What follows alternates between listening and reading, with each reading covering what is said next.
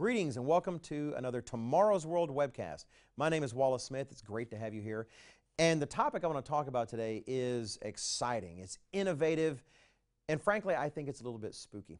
It comes from New Scientist magazine, uh, one of my favorite magazines. I have a real love hate relationship with that magazine. And it's from the week of July 8th, 2015. And I think the topic it talks about is the beginning of a trend that we are going to see increasing in the years ahead. I, I, think it's a given.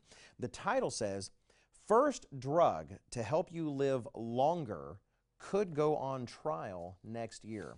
Now you might think, well, aren't most drugs meant to help us live longer? Like if we have cancer and we take drugs to try to stop the growth of cancer, doesn't that help us live longer? There's a difference with this one. The trials that they're wanting to make are purely to see if the drug makes you live longer, not even to correct anything wrong, other than simply to address just the fact that you're getting old. Uh, let me read just a little bit from the article. It says last month, which would be June from this article's perspective, last month the scientists behind the trial began talks with the U.S. Food and Drug Administration to hammer out the practicalities, that is, to hammer out the practicalities of future testing. It says the trial aims to test whether a diabetes drug called metformin also delays death and age related conditions such as heart disease, cancer, and mental decline. It would be the first time a medicine has been tested specifically for delaying aging in a human trial. Uh, it is absolutely strange, I suppose, to think that we're at a point where we're going to begin testing drugs just to see if they slow down the aging process, and that alone, just to see if they stop us from getting older. Uh, metformin is a drug that has been used to address type 2 diabetes in adults. But what they found in working with the drug is it also had uh, some perhaps unexpected impacts on rates of heart disease and rates of cancer.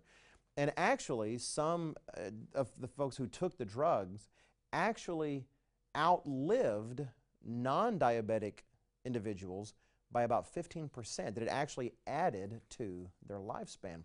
And so they're fascinated about the possibility and they're looking into whether or not uh, this drug should be taken even by young people. In fact, the article talks about how the impact might be even better for those who take the drug at a young age to simply slow down the aging process in general, not a specific disease, but just aging, if you will, and an anti mortality drug, if you will.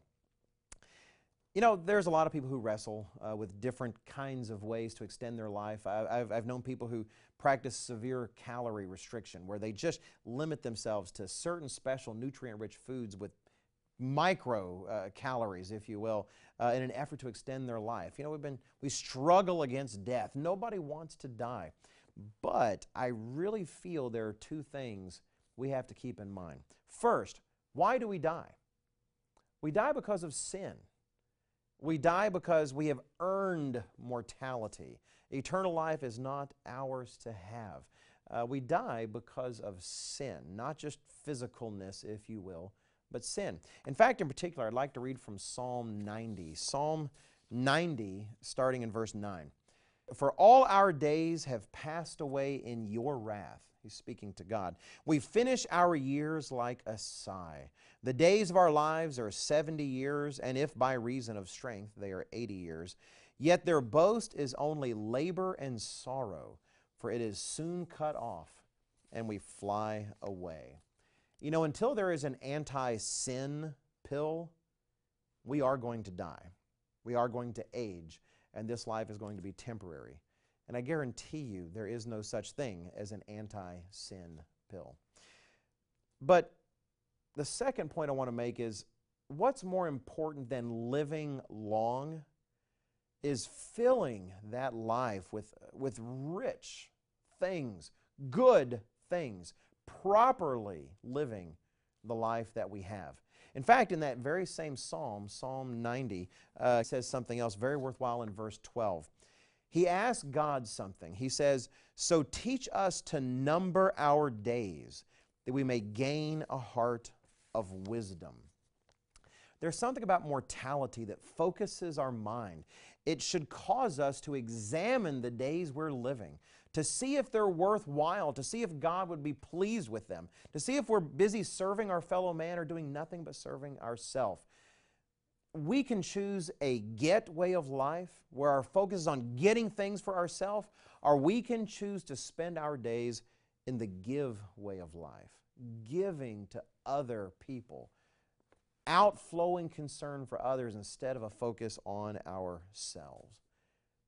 You know, pill or no pill, my days and your days are numbered.